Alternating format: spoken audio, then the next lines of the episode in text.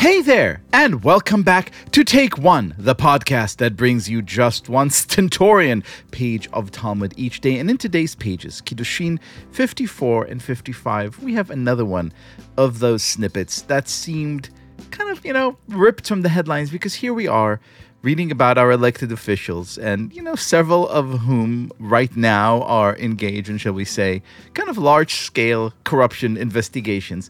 And in comes the Talmud, coming in hot. Have a listen. The Gemara continues the question, but why should one be liable for using the old shekels?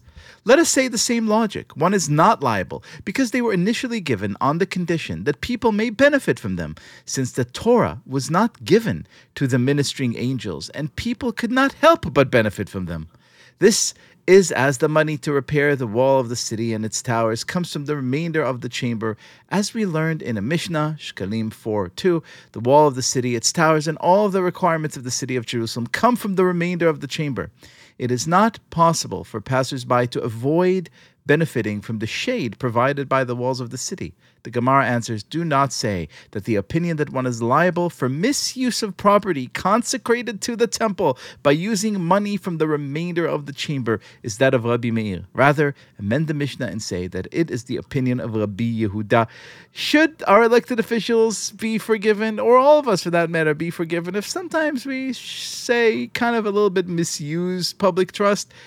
What a great big question, and really, only one person could opine on such matters.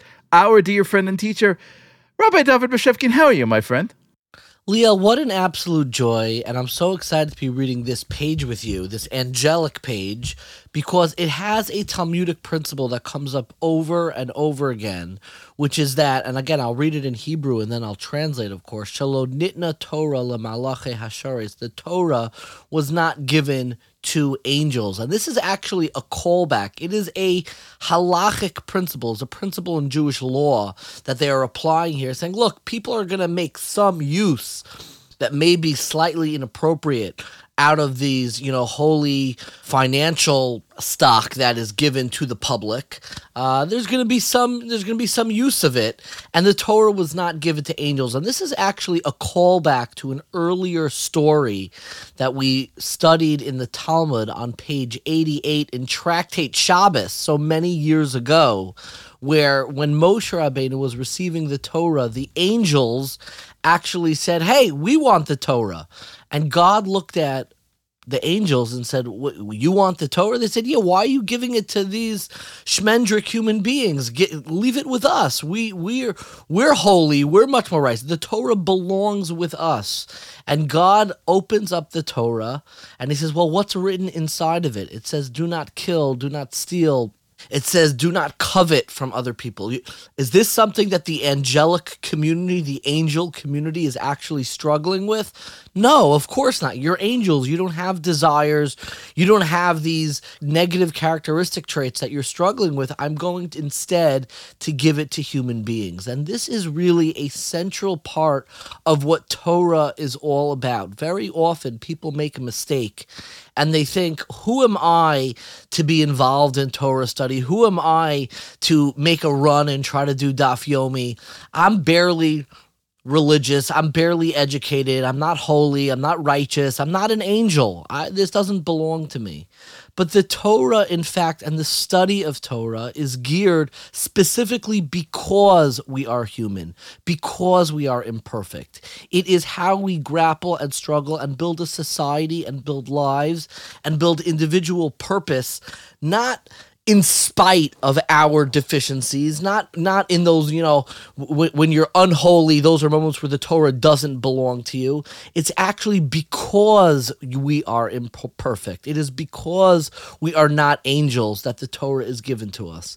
So if anybody in their lives ever looks in the mirror and starts to question, I don't really belong here. This is not my place. This isn't a book that was written to me or for me, because, look, I'm an imperfect person. I know myself. What it actually, in fact, is saying is it's specifically the difficulties, the struggles that we have in life that makes Torah ours and makes Torah for us, because it addresses our imperfections and the very divinity within our humanity.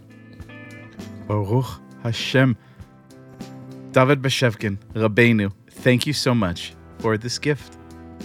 My absolute pleasure.